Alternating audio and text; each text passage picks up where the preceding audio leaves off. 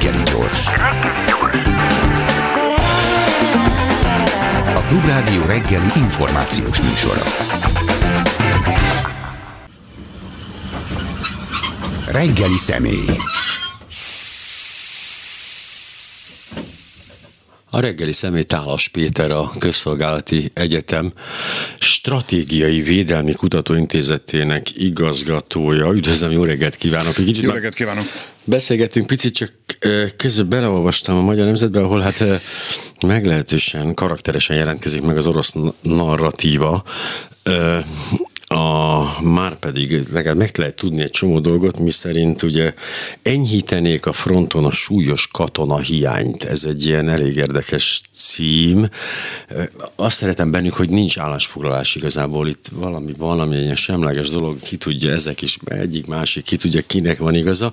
De hát két lényeges dologban most ugye a, a, a részleges mozgósítás, illetve az újra elővett van nekünk atombombánk dallama. Ez az általános mozgósítás mit jelent? Szerintem kezdjük azzal, hogy az általános mozgósítás... Az általános, tehát a nagy. Az általános mozgósítás, vagy pontosabban itt az általános mozgósítás azt jelenteni egyébként, hogy mindenkit be tudnak hívni, és, mindenki, és, és gyakorlatilag háborút hirdetnek. Ez nem következett be, hanem azt mondták, hogy egy részleges mozgósítással 300 ezer ember szeretnének a tartalékosok közül be, behívni, különösen olyanokat, akik nemrég szereltek rá, akiknek van tapasztalatuk, hogy minél gyorsabban lehessen kiküldeni őket a frontra. Azért szeretnék minél gyorsabban kiküldeni a frontra valószínűleg, mert az orosz vezetés is meglepte az, hogy gyakorlatilag tíz nap alatt egy megyényi területet Harkivnál visszafoglaltak az ukránok.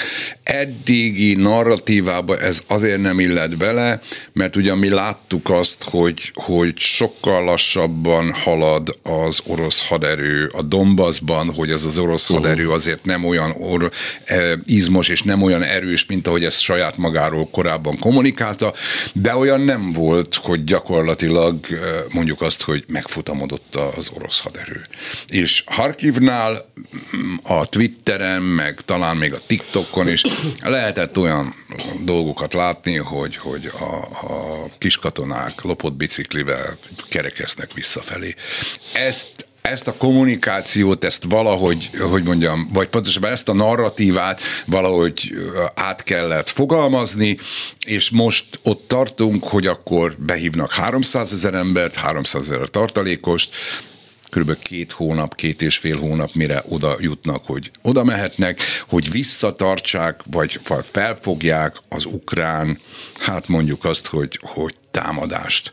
Ez nem arról szól a dolog, hogy tovább akarnak, hogy úgy mondjam, terjeszkedni, hanem sokkal inkább az én megítélésem szerint arról van szó, hogy meg akarják akadályozni az ukrán ellentámadást. Ha még 300 ember, ezer embert mondjuk behívnának néhány hónap múlva, uh-huh. az elképzelhető, hogy megfordítaná a, a, a menetet, tehát ez az első nagyon fontos. Ehhez kell ugye a népszavazás, tekintettel arra, hogy sorozott állományt idegen külföldön nem vethet be Oroszország, ezért most egy elég sajátos helyzetnek leszünk tanúi.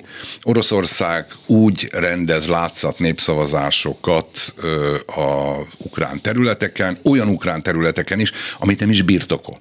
Uh-huh. Tehát, Tehát úgy érte, hogy ott nincs is jelen a hadsereg? Nincs, abszolút nincs is jelen a hadserege. Uh-huh. Tehát egy részét igen, de ugye amikor arról beszélünk, hogy, hogy a Luhanszki igen, és igen. a Donetszki, meg a Zaporozsiai, meg a Herszoni, akkor ők úgy gondolkodnak erről, hogy akkor most akkor népszavazás lesz. Ugye ennek a fizikai megvalósítása nem ott fog történni egyébként, uh-huh. hanem Oroszországban, oh. és azok között, akik ezekről a területekről elmenekültek, vagy el lettek szállítva ráadásul elektronikus formában túlnyomó részben, uh-huh. amit az FSB ellenőriz, tehát egész biztos, hogy, hogy mondjam, hát egész biztos, hogy nagyon jó eredményeket És hogy nem kihozni. fogja elfogadni ezt a nyugati világ, Abszolút, ezt az eredményt. Egész nyilvánvaló, azt látni kell, hogy még, még a Krímben sem csinálták így. Még ott is jobban elbábozták azt, hogy itt valami ja, fajta.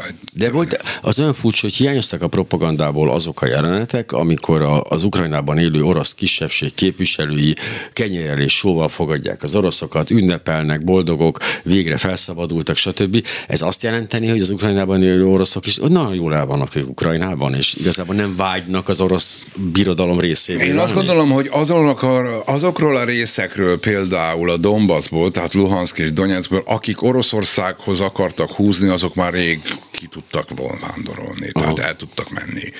Herson és Zaporozsje az egy ilyen billegő. Ott is nyilvánvaló vannak, uh-huh. de lehet látni, hogy, hogy sokkal kevesebben vannak, és azt gondolom, hogy az oroszok, az ukrajnai oroszok egy része sem akar Oroszországhoz tartozni feltétlenül, és még kevésbé akarja, hogy az oroszok lebombázzák az ő házát. Igen. Egy picit hasonló a helyzet, mint a mint mondjuk a balti országokban. Azt uh-huh. tudjuk, hogy a balti országokban elég jelentős orosz kisebbség uh-huh. van, aki egyébként nagyon szívesen veszi, ha, ha valamilyen diplomáciai vagy pénzügyi segítséget kap Oroszországtól.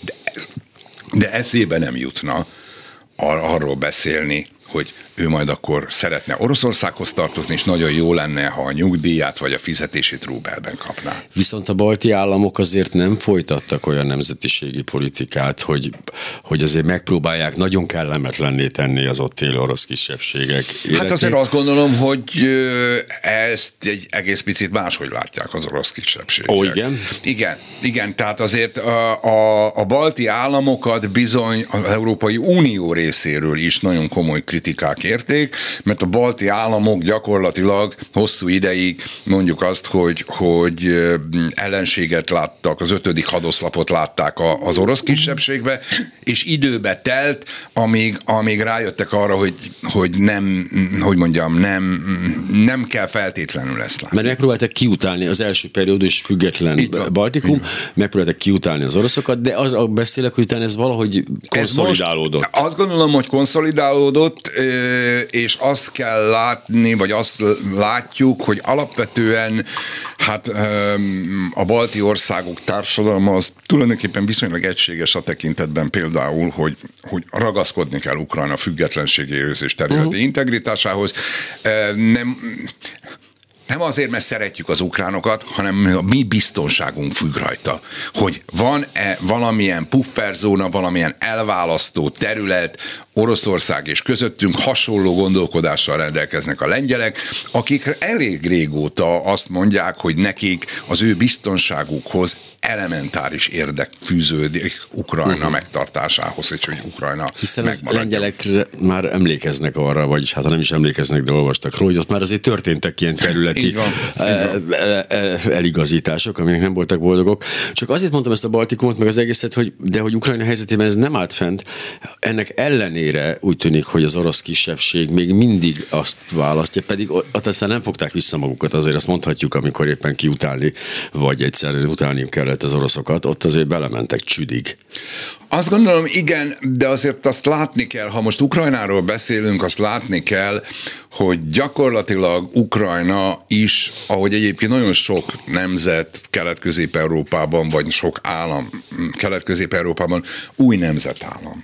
Az ukrán is egy új nemzet ilyen értelemben. Tehát nem, nem, ne, nagyon, hogy mondjam, nem volt önálló nemzetállama.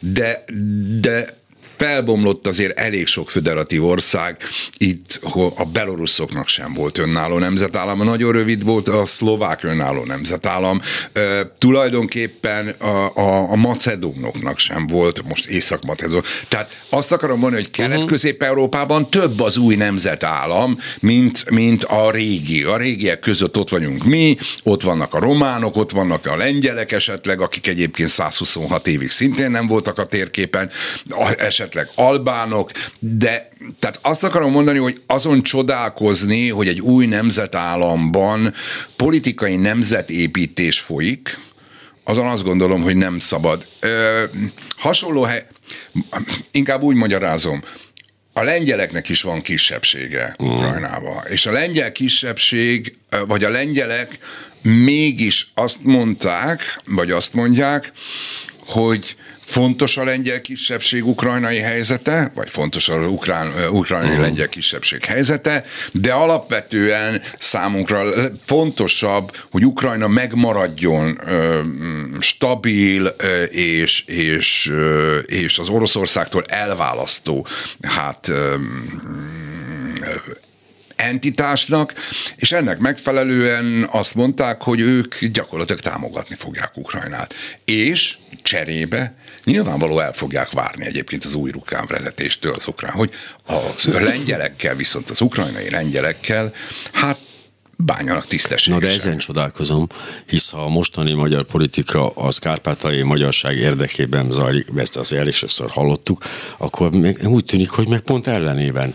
Mert hogy ezek után, hogy a szimpátiát, az ukránok szimpátiáját, a kis, nyilván nem tartozik rá, nem ők hozzák, nem ők vezetik Magyarországot, de azért mégiscsak átsugázódik rájuk valami fajta ebből a dologból, ami szerintem hát nem lesz jó nem lesz annyira jó nekik ott. Az, hogy milyen lesz, az, arról én nem tudok nyilatkozni, az hmm. biztos, hogy azt látni kell, hogy Magyarország elég régóta máshogy viszonyul Oroszországhoz. Magyar biztonság percepcióban Oroszország nem úgy szerepel, nem, nem olyan típusú ellenségként szerepel, mint például a lengyelben a Baltikumban, vagy a balti országokban. A mi kihívásaink túlnyomó többsége délről jön, Uh-huh. És azt gondolom, hogy, hogy a politika éppen ezért azt mondja, hogy kérem szépen keményebben bele lehet menni az ukránokba, vagy azt gondolta, hogy keményebben be lehet, uh-huh. bele lehet menni az ukránokba, mint ahogy ezt, ahogy ezt a többiek teszik, vagy a többiek csinálják. És én azt gondolom, hogy ez egy nagy kérdés lesz, részben, tehát a tehát hogy mondjam, a magyar biztonságpolitika nagy kérdése az lesz, hogy egyrészt hogyan tud változni az Oroszországgal kapcsolatos politika, és hogyan fog változni az ukrajnaival kapcsolatos politika, mert meggyőződésem egyébként, hogy mind a kettőnek az új helyzetben hát újra kell fogalmazódnia. Hát erősen, hisz az a, az a elvárás, hogy, a, hogy igen, két hét alatt Oroszország legyőzi Ukrajnát, minden visszaáll a, a eredeti felállásba, és akkor milyen jó pozícióból indulunk, hisz mi végig kiálltunk Oroszország, az nem létezik ez az opció nincsen. Itt akár végződik, akár úgy végződik a háború, hogy elfoglalják ezeket a területeket, és úgy végződik, vagy visszaverik az ukránok, ne adj, valószínűtlen, de előfordulhat az oroszokat. Egyik helyzet után sem fog visszarendeződni egy olyan szituáció, ami volt. Én is azt gondolom, bár nem gondolom, hogy, tehát hogy mondjam, a magyar kormány soha nem azt mondta, hogy kiáll az oroszok mellett. A magyar kormány mindig azt mondta, hogy neki a béke a legfontosabb. Gyakorlatilag ugye a, a, magyar, a magyar álláspont az az európai Hát mondjuk azt, hogy az európai béketábornak egy ilyen karakteres... Paródia. Nem gondolnám. Hát azért ez a Szijjártó féle, ez a világ, a, a szépség királynők kevesebb szer mondják tehát, a világ hogy mondjam, én, én hivatalból sem ja, kommentálom a, a dolgot. Nem, én azt gondolom, hogy, hogy azt nagyjából látni kell, és ez szerintem én a kommunikációban azért, ahol én hallgatom, hogy a, a magyar ország, tehát a magyar orosz politikának is módosulnia kell, hogy milyen gyorsan és, és, és milyen, milyen mm, elvek mentén, ez egy másik kérdés. Hasonlóképpen nagy, nagy kérdés az, hogy hogyan fogunk gyakorlatilag Ukrajnához viszonyulni. Szóval kicsit tényleg úgy érzem néha, hogy a magyar kormány jobban szeretné a békét, mint az ukrán. Tehát ami egy meglehetősen abszurd álláspont, hát nyilván mindenki azt szeretné, hogy, hogy hát ki ne szeretné, hogy béke legyen. Persze, hogy mindenki azt szeretné. Ez, ezt úgy harmadszor ha elhangzik, akkor már annyira sok értelme nincsen, de a békéhez vezető utat azt azért elég máshogy képzeljük el, mert a magyar kormány úgy képzelje, hogy adják meg magukat és hagyják lemészáron az ukránok, legyen már vége. Ugye ez ugyanaz a mentalitás, mikor azt mondjuk egy éppen megerőszakolt nőnek, hogy hát mozgassa a csípőjét, mert akkor hamarabb vége lesz. Én meg úgy gondolom, hogy hát ezt, ezt hát igazából addig kell támogatni Ukrajnát, ugye még a lehetőségeink tartanak, mert hát azért konkrétan mégiscsak lerohantak egy szuverén államot, és itt térjünk vissza a népszavazásra, hisz ha ezek pozitívak lesznek, már pedig azok lesznek, és a nép nagy többséggel szeretné, ha orosz föld lenne, ebbe a pillanatban bevetheti a sorozat hadseregét azokon a területeken Oroszország, ha jól értem. Egyértelmű, így van és talán ez az egyetlen célja ezeknek a népszavazásoknak. Nem, azt gondolom, hogy nem csak, hát e részben ez az egyetlen célja, részben pedig megfordítja az eddigi narratívát. Tehát, hogy mondjam, eddig ugye egy, egy mondjuk azt, hogy különleges művelet a katonai műveletről beszélt az orosz ö, kormányzat, vagy Putyin. Mostantól kezdve valószínűleg előkerül az, hogy mivel ez már orosz terület, ezért honvédő háború. Ez egy elég pikáns, vagy pontosabban fogalmazunk, hogy nagyon ritkán előforduló dolog, hogy tulajdonképpen azt fogja állítani ugye Oroszország, vagy azt is állíthatja Oroszország, hogy az ukránok támadják Oroszország területét. Mm. És, és ugye ez az egyik üzenete. A másik üzenete szerintem alapvetően nem az ukránoknak szól ennek az egész történetnek, hanem a nyugat felé egy kommunikáció. Ugye mind a, a, a 300 mm, ezer hát főnek a, a mobilizálása vagy mozgósítása, mind pedig annak a hangsúlyozása, hogy van nekünk hát atomfegyverünk, és nem félünk ezt használni, ez gyakorlatilag a nyugatiakat akarja elrettenteni attól, hogy a továbbiakban támogassák Ukrajnát, és hogy ösztönözzék Ukrajnát a további területek, hogy mondjam, visszaszerzésére, arra is hivatkozva egyébként, hogy sok hogy az orosz jogértelmezés szerint sokkal nagyobb, hogy mondjam, erőket tud bevetni az immár sajátjának terülik tekintett ukrán területeken is Oroszország. Ami egyébként igaz valószínűleg, hogy a képes erre, de hogy a, azt nem is tudom, milyen elemzésből olvastam, hogy, a, hogy menthetetlenül egy 20. századi háborút vív Oroszország. 20. századi gondolkodása, 20. századi Ez így van. technika, miközben azt megelőzően egyébként egy olyan cyberháborút folytatott, ami viszont abszolút 21. századi volt. Tehát a, a, az interneten keresztül minden fórumon, a környező országokban Ukrajnának a, a lejáratása, a folyamatos súlykolása, hogy Ukrajna egy fasiszta, nem tudom éppen, hogy a kokain előkerültem már akkor is, de hogy minden esetre ez, tehát ott minden rossz volt, és a nácik uralkodnak, hogy egy törvényes kormány puccsal eltávolítottak, ugye gondolom, hogy Janukovics, aki, aki azt hiszem Moszkvában él most ő jelenleg? A, hát szóval én is úgy tudom, igen, bár azt tervezték, hogy ha sikerült volna viszonylag gyorsan Kievet az elején, ugye, akkor, akkor oda tették volna. Hogyha hogy sikerül kiiktatni Zelenszkét, hogy az első próbálkozás, ami, és nem is értem tulajdonképpen, hogy mi volt a, tehát a díszemlékhez képest valóban ez nem az az orosz hadsereg. Nagyon furcsa. Lehetséges, hogy a háttérben egy ilyen patyomkin fejlesztés folyt, tehát, hogy elkészült minden egy prototípus, megmutatták Vladimir Putyinnak, és aztán Andi és az egész papírból volt, vagy hogy Azt nem gondolom, ilyen, hogy mondjam, azért nem fogalmaznék így, mert én azt gondolom, hogy az orosz haderő egyébként erős, csak nem olyan erős, mint önmaga állítja. Uh-huh. Ha különbséget kell tenni az, hogy, hogy, gond, hogy, hogy milyen erős, akkor azt mondanám, hogy Oroszország azt gondolja, hogy ő egy globális katonai hatalom, globális uh-huh. ambíciókat megfogalmazó és globális ambíciókat elérni képes katonai hatalom.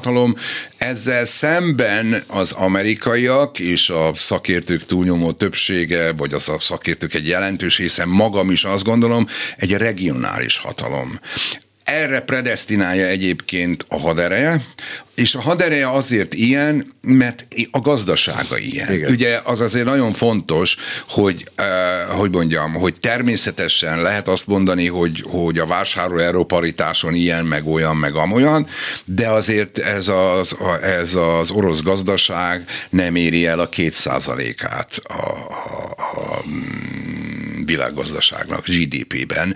Tehát azt akarom mondani, hogy a haderő képessége hosszú távon az mindenféleképpen a gazdaság teljesítményétől függ. Ez az egyik. A másik, való igaz, hogy Oroszországban talán túlságosan erősen öm, került elő az utóbbi 10-10, hát tulajdonképpen 2008-tól az, hogy nagyon erősen kommunikáljuk a mi erőnket. Tehát uh-huh felül kommunikáljuk gyakorlatilag a mi erőnket, és valóban, amikor készül három mm, prototípus, akkor azt mondjuk, hogy micsoda fantasztikus ö, mm, fegyverrendszerünk van, igen ám, csak ugye mm, legfeljebb kettő van belőle, mert nem, nem, mert nem vagyunk képesek sorozatgyártásra. Tehát azt akarom ezzel mondani, hogy, hogy egész egyszerűen önmagát felülértékelte, és egy nagyon fontos dolgot azért tegyünk hozzá, szerintem ezért van uh-huh. egyébként ez az egész mostani, hogy nem számítottak az ukrán ellenállásra, meg nem számítottak arra, hogy a nyugat ilyen keményen beleáll abba, hogy támogatja Ukrajnát. Nagyon fáj Oroszországnak, hogy olyan fegyvereket kap Ukrajna, amelyek sokkal jobbak, mint az orosz fegyverek. Erre, ezt, e, ezt el tudom képzelni egyébként, hogy itt nem tévedtek nagyot, mert az Európai Unió meg az egész NATO-nak az ilyen szöszmötölése, arra lehetett számítani. Én se számítottam ilyen azonnali karakán és nagyon kemény válaszra, de hogy az ukrán ellenállásra nem számítottak, azért az furcsa, mert azért hát pont ez a új nemzet, éppen egy alakuló nemzet, hát ha valahol, éppen azt mondta valaki az első napokban, hogy na most formálódik nemzetté ez a dolog. Tehát ebben a pillanatban az oroszok azt teremtették meg, amit iszonyatosan féltek, hogy legyen a déli ott a határukon egy nyugatosodó, erőteljes, önálló nemzet. Ez Így, sikerült. Azt gondolom, hogy ez valóban, ezt félreértették. Valószínűleg nem értették meg, mit jel, tehát hogy milyen energiákat szabadít fel az, amikor valaki a saját, hát hogy mondjam, a saját nemzetéért, uh-huh. a nemzetállami létéért, tehát egzisztenciális háborút, védelmi háborút folytat. És azt gondolom, hogy hogy azt is rosszul mérték fel, hogy hova jutott 14 óta az ukrán uh-huh. háború, ah, bocsánat, az ukrán hadsereg. De azt azért látni kell, hogy ebze, ebben, a, vagy ebben szerepe volt annak, hogy az ukránok, illetve azok a nyugati hatalmak, elsősorban az Egyesült Államok, a Británia, akik fejlesztették az ukrán haderőt, maguk sem beszéltek erről. Tehát ha valaki megnézi, hmm. hogy mennyit írtak például a párhuzamosan zajló orosz haderőreformról a uh-huh. nemzetközi uh, sajtóban, és általában akár a szakértők, és mennyit az ukránról, akkor óriási különbség van.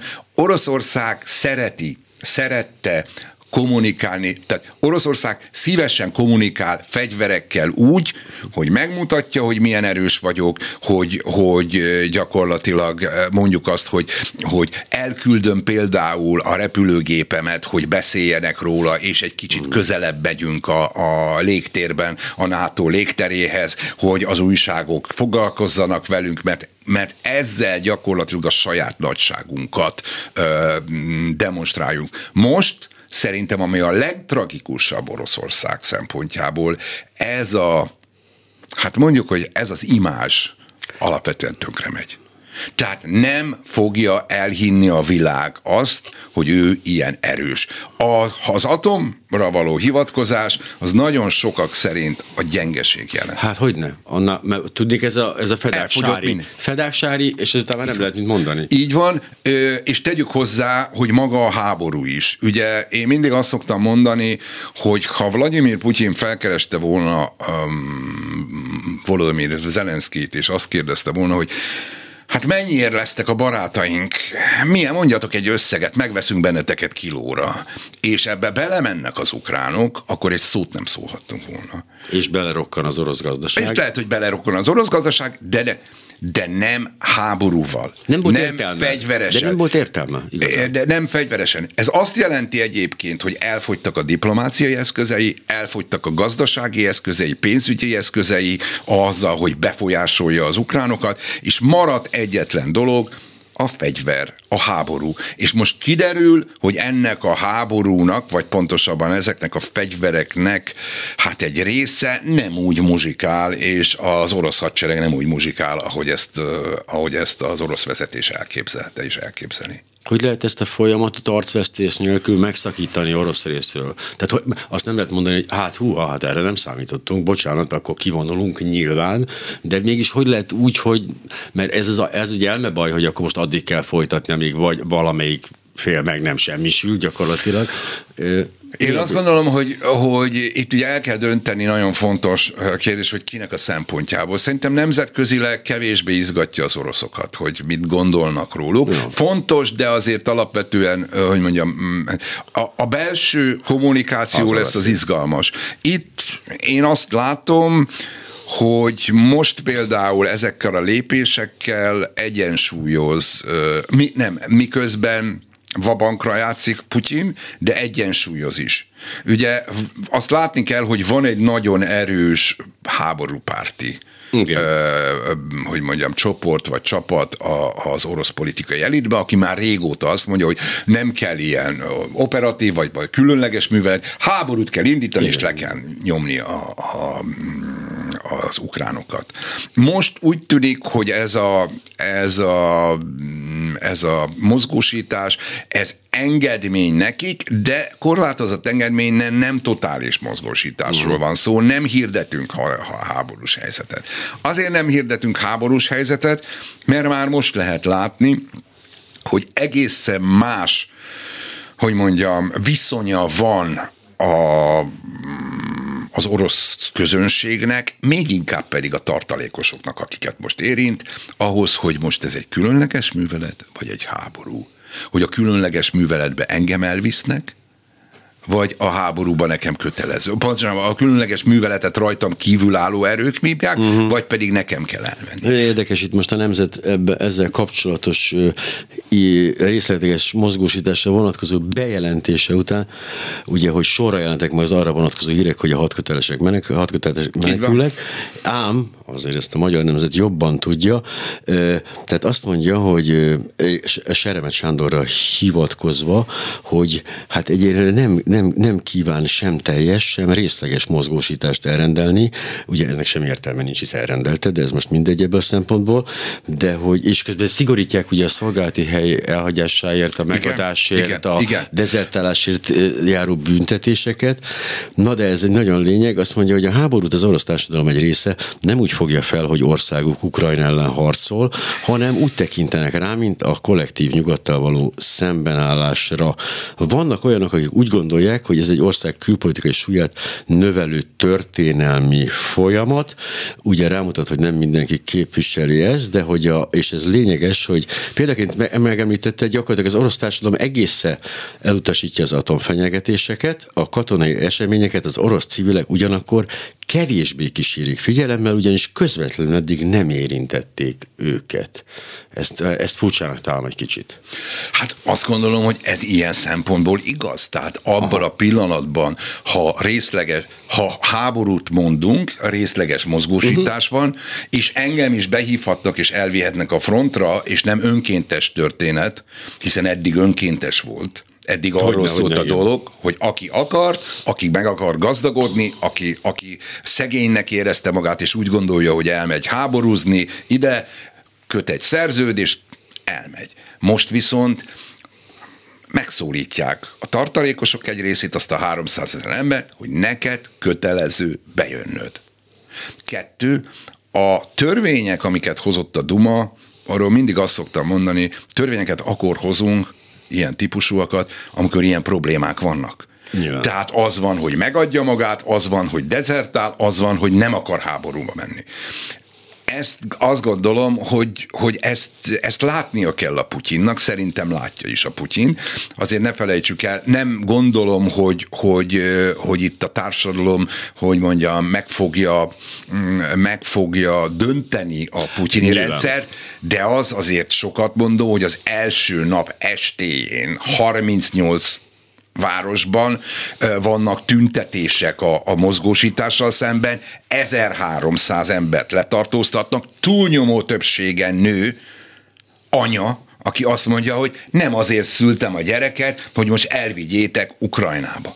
Tehát azt gondolom, hogy egészen más a különleges művelethez uh-huh. való viszonya az orosz társadalomnak, és egészen más ahhoz a narratívához, ami most kezdődik el, és aminek az lesz az eredménye, hogy bizony itt kötelező lesz háborúzni olyan helyeken is, ahol mi nem szeretnénk háborúzni, vagy nem mindenki szeretne háborúzni. Kívülről, és tényleg nem szakértőként hmm. nézve, ugye két uh, igazán uh, hadképes egysége volt a, az orosz hadseregnek, egyik sem az orosz hadseregi, a csecsenek voltak, akik brutálisak és mennek, illetve a Wagner Igen. csoport, maga a dicsőséges vörös hadsereg, amit már nem úgy hívnak, az hát olyan, igen, ott azért fiatal, gyakorlatilag gyerek katonák próbálták megúszni azt, hogy, hogy meghalljanak és menekülni az első alkalommal. Ez a két egység viszont hát elméletileg független némileg a, a putyini irányítástól. Ez így van, az egész különleges művelet kapcsán a szakértők egy jelentős része pont arra hívja fel, hogy annyi fajta egymással harmonikusan nem össze uh-huh illesztett fegyveres testülete, egysége harcol Oroszországnak Ukrajnában. A Wagner, a Rosguardia, vagyis gyakorlatilag ezek a rendfenntartó igen, igen, tulajdonképpen az a, ez, a, ez lényegében a, a, a, a, mm, a, a ilyen nemzetőrségszerűség, igen, vagy, vagy nemzeti gárda, nemzeti vagy gárda, tudom, így van, talán az amerikai nemzeti igen. gárda, akiknek nem a, a háborúzás, hanem igen. a rendfenntartás döntően a feladatuk. Ö, hasonlóképpen ugye ö, ott voltak a csecsenek, és hát ne felejtsük el, hogy ott voltak a Luhanszki és a Donetszki szeparatisták, Nyilván. azok egy negyedik, és emellett volt természetesen az orosz hadseregnek különböző egységei. Ö, mm, a kérdés szerintem sokkal inkább az, hogy azzal, hogy most megnövekszik az orosz hadseregbenek a, a részvétele ebbe az egész történetben, mennyire változik meg a kép. Ugye mm, nyilvánvaló, tehát nem, a, a, az nyilvánvalóvá vált, hogy hogy az emberhiány az egy nagyon komoly probléma Oroszország számára Ukrajnában. Ugye most már az amerikaiak azt mondják, hogy kb. 100 ezer a veszteség, ebbe a halottak, sebesültek és, és a dezertőrök is benne vannak, tehát kellett, kellett ember. De de az, hogy több ember lesz, ez például a logisztikát nem fogja megváltoztatni. Hát illetve nehezíti. A, sőt, nehezíti, hiszen több embert kell ellátni, és rossz logisztika több embert még nehezebben tud ellátni. Uh-huh. Tehát nagy kérdés például az, hogy hogy tudják felszerelni őket. Nagy kérdés az, hogy milyen kiképzést kapnak. Ugye az egyik nagyon fontos kérdés, milyen gyorsan tudnak oda ö, bezényelni. Politikailag szerintem vállalhatatlan az, hogy én azt mondom nekem, hogy légy szíves, mondjuk Leonid, gyere, és akkor holnap mész ki. Nyilván, mert az a vágóhidra Pontosan. Akkor, akkor a társadalom azt fogja mondani, mi kiképzés nélkül, legalább frissítő kiképzés nélkül, vagy be, oda küldtétek vágóhídra őket.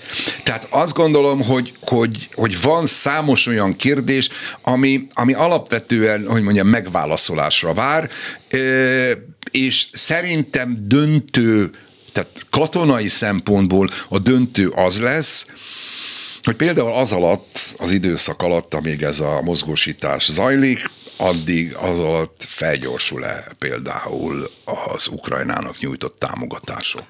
Mértéke nyugaton, hogy nyugat hogy reflektál erre az egész történetre, hiszen itt azért döntően, és ez egy nagyon fontos dolog, ami itt idézetre is került, uh-huh. és ez igaz, hiszen maga Putyin helyezte ezt az egészet ilyen, ilyen narratívába, hogy itt most Putyin azt próbálja az oroszországi közösséggel elhitetni, hogy itt tulajdonképpen nem is annyira Ukrajnával, hanem a nyugattal, a NATO-val háborúzik a, a, a, mm, az orosz haderő, és ezt azért teszi, mert valószínűleg az orosz társadalom egy része megkérdezné, hogy ugyan már miért kell nekünk az ukránokkal. Akik, akik egyébként értjük, évszázad, beszélnek. Pontosan, és... évszázadokon keresztül együtt éltünk, stb. stb. A, a nyugat, az NATO az egy stabilabb ellenség. Ott viszont ugye az a probléma, hogy amikor majd hazajönnek a, a, a, a katonák, Igen. és megkérdezik, hogy találkoztak-e NATO katonákkal, akkor el fogják mondani, hogy sajnos NATO katonákkal nem találkoztunk. Bár hozzátenném egyébként például a Szerbiába, Boszniába, ott nem okozott problémát ez, hogy gyakorlatilag a szomszédot, akivel egyébként tavaly szilveszterkor még együtt bulisztak el agyonlőni valamiért. Ott ez, ez így meg... van, de ott egymásnak feszülő nemzeti indulatok voltak. Itt én azt látom egyébként, hogy alapvetően a, az ukrán ellenállást ö, erősíti a nemzeti. Igen. Részben a nemzeti, részben pedig az a tudat, amit én ilyen úgy szoktam megfogalmazni, hogy nagyon ritka az a történelmi helyzet, amikor valaki tudja azt, hogy igazi nagy történelmet csinál. Tehát, hogy a Kígyó-szigeti um, katonák, hogy Zelenszky, hogy a harcosok tudják azt, hogy valószínűleg szobrot fognak nekünk állítani, valószínűleg utcákat fognak elnevezni rólunk, intézményeket fogunk, tehát mi leszünk a jövő nemzeti hősei, ha ezt jól csináljuk, akkor is egyébként tegyük hozzá, ha esetleg elvesztjük hogy ezt a háborút. Ugye De ritka, ritka az ilyen fekete-fehér helyzet. Tehát igen, ritka az, amikor igen, egyértelműen igen, van igen, egy agresszor, és van egy Így van. védekező. Tehát, tehát én is azt gondolom, hogy, hogy, hogy, hogy, a, hogy túl a, a nemzet államért való egzisztenciális harcon, ezt a Zelenszkijék és a, az ukrán politikai elit nagyon jól használja fel egyébként az ukrán nemzet építésére. Ez lesz az el, Gyakorlatilag azt kell mondani, hogy ez lesz az első közös történelmi élménye annak a társadalomnak, ami 91 óta Ukrajna területén lakik és együtt. Ez lesz az első olyan hivatkozási alapja, aki min, ami, amire mindenki, mint közös történelmi élményre um, hivatkozhat. És a katarzis nagy ismerője és Zelenszky most előnybe van amiatt, hogy színész. Komolyan mondom, mert ebben a szituációban pontosan rá tud erősíteni a Én is azt gondolom, hát, és te jól játszik ezt, te, ezt nagyon Nyilvánvaló, ö, ugye ez egy fontos kérdés, én is azt gondolom, hogy kommunikációban nagyon erős, de hát azt is látni kell, hogy egész biztosan mögötte egy óriási csapat áll, ja, ahol nyilván. kitalálják, hogy más de mondjak, azért az ilyen ilyen megjegyzések, hogy a, ugye a harkivi hát visszavonulás vagy menekülés után jegyezte talán meg, hogy az orosz haderő most a legjobb oldalát mutatja a hátát. Tehát ez lehet, egy, hogy gegmenek vannak mögötte, akik Én azt gondolom, azt gondolom, hogy oly, tehát hogy mondjam, hogy, hogy nagyon odafigyelnek arra, hogy kellőképpen európai vagy civilizált megszólalásai legyenek, ne kezdjünk anyázni az ellenséggel, Nyilván. és ugyanakkor pedig ilyen fájó dolgok, mm. ilyen megalázó dolgok, ilyen, ilyen, ilyen dehonestáló dolgok is elhangzanak, kultúrált formában. Igen. A, egyébként ismerve Putyin vezetési stílusát, meg ugye az egész helyzetet, lehetséges ott egy olyan önálló gondolkodásra képes, önálló döntéseket hozó vezérkar, aki képes megoldani ezt a szituációt? Mert ez most hirtelen el, most nagyon bonyolult lett, bármi volt a terve, az most kukába ment, most új stratégiát kell csinálni, hogy ez azért ez komoly képességeket követel meg. Az igazság az, hogy azt gondolom, hogy ez a 300 ezer emberen nem. De ha úgy dönt mondjuk a politikai vezetés, hogy még egy 300 ezer embert, uh-huh. hát mondjuk azt, hogy, hogy bevet, és néhány hónap múlva újra, uh-huh. és és gyakorlatilag, hogy mondjam, a nyugat valóban visszafogja, vagy, vagy, vagy igen, visszafogja a támogatást, akkor azt gondolom, hogy előállhat egy olyan helyzet, hogy, hogy ezt a mostani fordulópontként fogjuk emlegetni. De ebbe azért nagy kockázatok vannak. A, én azt gondolom, hogy Putyin túlélése érdekében olyan döntéseket akar hozni, hogy a felelősséget azt a későbbiekben meg tudja osztani. Ja. Nem akar beleszólni, azt, azt mondja, akkor a háború pártjának, akkor próbáljuk meg azt. Ti ezt mondtátok, uh-huh. csináljuk. Ha nem megy, akkor ki fogunk rúgni benneteket. És én akkor mondhatom, hogy én megmondtam hogy ne ezt csináljuk. Tehát azt gondolom, hogy ilyen szempontból azért nagy taktikus a Putyin, annak ellenére, hogy én mm, szerintem a, a, a politikai sorsának, vagy pontosabban a politikai karrierjének egyik legnehezebb döntését kellett meghoznia most. Ez biztos, hogy nyilván. Sőt, amikor arról beszélünk, hogy például, ugye többször felteszik ezt a kérdést, hogy hát akkor, mm, hogy mondjam, a, a, a milyen lesz a, hogy lehet-e atomháború, vagy nem lehet atomháború. És én mindig azt szoktam mondani, hogy stratégiai fegyverekkel vívott atomháború kizárt. Nagyon egyszerűen azért, mert Putyin pont a túléléséért él, és egy ilyen atomháború őt is elsodorná. Nem kifejezetten használ a tehát, hatalomba maradásnak egy Tehát igen. abszolút, tehát itt ezen.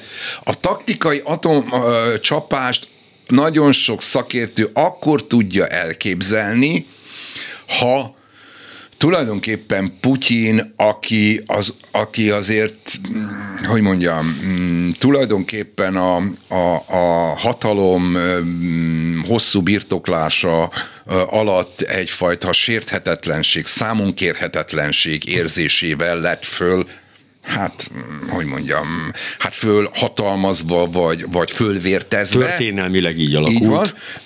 De általában minden egyes, tehát hogy mondjam, minden egyes hosszú autoriter vezető ilyen politikát folytat, és úgy fogja érezni, hogy az ő rendszere, az ő személye fenyegetve van, akkor esetleg dönthet úgy, hogy, hogy akkor megpróbálkozom ezzel. Itt a döntő kérdés szerintem az lesz egyébként, hogy, hogy belpolitikailag mi fog történni.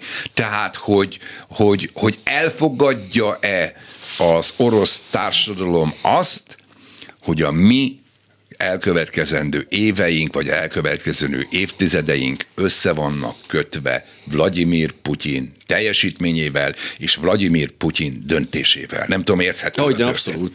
Tehát azt gondolom, hogy itt az egyik legnagyobb kérdés, hogy van-e olyan politikai erő, aki azt tudja mondani, hogy nem, amit Putyin akar, az nem biztos, hogy akarja az orosz társadalom és az orosz nemzet.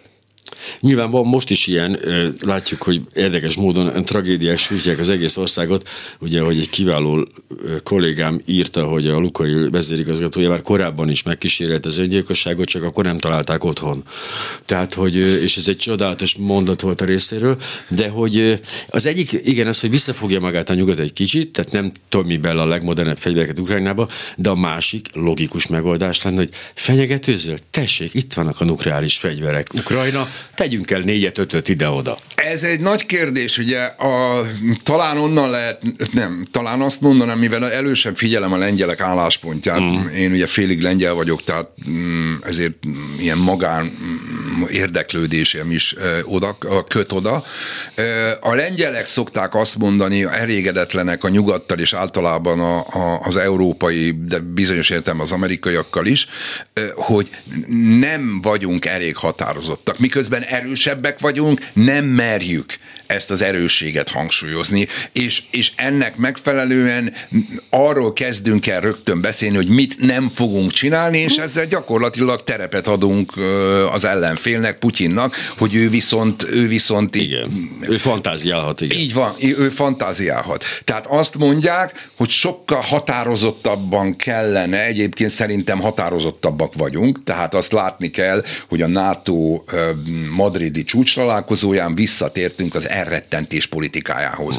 Az, hogy itt haderőreformok folynak, az, hogy itt gyakorlatilag Ukrajna mögötti térségben minden ország erősíti a hadseregét, az azt jelenti egyébként, hogy hogy tulajdonképpen készül arra, hogy ha netántán Ukrajna Hogyne. elesne, akkor itt nehogy az a meglepetés érje ezt a térséget, vagy a NATO-nak ezt a részét. Tehát én azt gondolom, hogy, hogy való igaz, ez egy nagy kérdés egyébként, hogy mennyire lehet és mennyire lehetünk képesek. Uh, ami itt elhangzott, hogy nekünk is kommunikálni kéne, ez néha van egyébként. Uh-huh. Tehát néha azt lehet látni, nem, az, nem a nem a, a, a csúcsvezetőktől, de ilyen másod, ilyen harmad vodalbeliek szokták mondani, hogy amikor oroszok hivatkoznak, hogy nekünk van atomerő, atomütőerőnk, akkor az amerikaiak megmondják, nekünk is. És, ez, és ennyi, tehát hogy mondjam, tehát azt nem szabad valószínűleg, pontosabban nagyon nehezen tudnám elképzelni, hogy, hogy most a nyugat egyöntetően azt mondja, hogy bocsánat, egészen más gondolkodtunk most, hogy meggyőztél bennünket, hogy mindjárt ott hagyjuk, a, mm. ott hagyjuk a, az Illetve ukránokat. az sem fog működni, hogy erre válaszol ez, a, ez az ökörrázós, ez a üvegsivataggá bombázzuk Szentpétervárt és Moszkvát, ha még egyet nem, mozdulsz, ez sem lesz nyilván. Ez azért nem lesz, mert alapvetően én azt gondolom, hogy a nyugat most hátradőlhet. Tehát tulajdonképpen ez egy, ez egy kényszerhelyzete Oroszországnak. Azért az, hogy látjuk azt, hogy, hogy, az, hogy Oroszország nem globális, hanem egy regionális katonai hatalom, ez alapvetően megnyugtatja szerintem mindazokat, akik eddig azt gondolták, hogy hát itt valami óriási uh-huh. potenciáról van szó, és megerősíti abban, a, vagy megerősítheti abban a nyugatot, hogy ezt kell folytatni. Igen, Amit egyébként az amerikaiak csinálnak is, és az amerikaiaknak azért fontos, mert mert Oroszország nagyon jó példa arra, kellőképpen nagy, kellőképpen erősnek gondolt, hogy Amerika bebizonyítsa, hogy az összes olyan szereplő, aki meg fogja kérdőjelezni az Amerika által, vagy a nyugat által az elmúlt 30 évben kialakított státuszkót, az így fog járni. Nem tudom, érthető-e? Igen, bár Kínával kapcsolatban vannak kételjeim, de hogy attól még, hogy regionális hatalom Oroszország, attól még nagyon nagy gondot tud okozni. Szóval itt inkább az a gond, hogy ugye igen, tehát hogy lehet, hogy a 100 nukleáris töltetből 93 bemarad a hangárban, mert nem tud elindulni, de 7 elindul. Absz- tehát itt azért van a gond. Nem, ne, én nem akarom leértékelni Nyilván. ezt az egész történetet, pusztán azt akarom mondani, hogy a kínaiak is egyébként el fognak gondolkodni azon, azon a, a vágyon, hogy mi mi tényleg így, tehát hogy mondjam, hogy katonai erővel szálljuk-e meg, vagy vegyük vissza, vagy egyáltalán szerezzük meg Tájvánt. Hangsúlyozom, itt kimondottan a háború uh-huh. az, ami ellen, hogy mondjam, a legtöbb szakértő és a nyugat tiltakozik. Nem arról szól a történet, hogy más eszközökkel, diplomáciailag, gazdaságilag ne lehetne bárkinek érdeket érvényesíteni. A háború ne legyen. Európának azért kulcsfontosságú, hogy háború ne legyen, mert Európa soha nem lesz katonai nagyhatalom. Uh-huh. Ebben vagyunk volt ellen, vagy miért? Mert tényleg látom, 27 hogy nem sikerül. 27-en vagyunk. Ja, hogy értem. Aha. Nem tudunk konszenzus teremteni. Az Európai Unióban nem lehet konszenzus teremteni azzal kapcsolatban, hogy, hogy, hogy, hogy mondjam, hogy most, most mindenki egyszerre, mindig más-más stratégiai elképzeléseink ja. vannak, és láthatóan ezen a területen. Tehát, tehát én azt gondolom, hogy ilyen értelemben Európának létkérdése, hogy ne a háború és ne a fegyverek Egyértelmű. legyenek. Európa a, a jövőben is a, az lehet, hogy hasonlóképpen, mint most, beáll azok mögé, a megtámadottak mögé, akik védekeznek. Lehet Európából egyébként egy olyan hatalom, aminek ha sikerül és ha bejön, akkor a nemzetközi szankciópolitikában lehet főszerepe.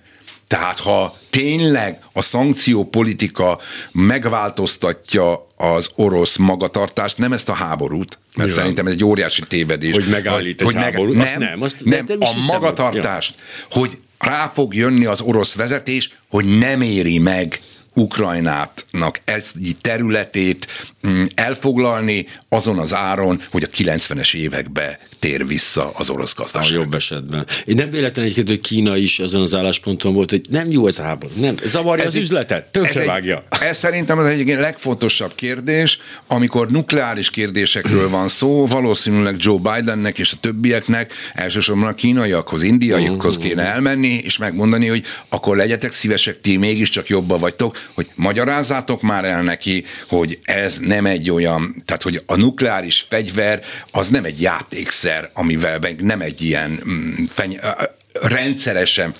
fenyegetésre felhasználható történet. Ja, kihozom a rakétámat. Annyi még a legvégére van még egy fél percünk, hogy azért ebben még benne van egy év legalább, ugye ebben a háborúban, én úgy látom, hogy ez, ez 2000 23-ban még. A legtöbb, inkább azt mondanám, legtöbben hosszú háborúra számítanak. Aha. És azt gondolom, hogy ez a 300 ezer ember, ez tulajdonképpen azt lehet mondani, hogy még inkább eltolja e felé.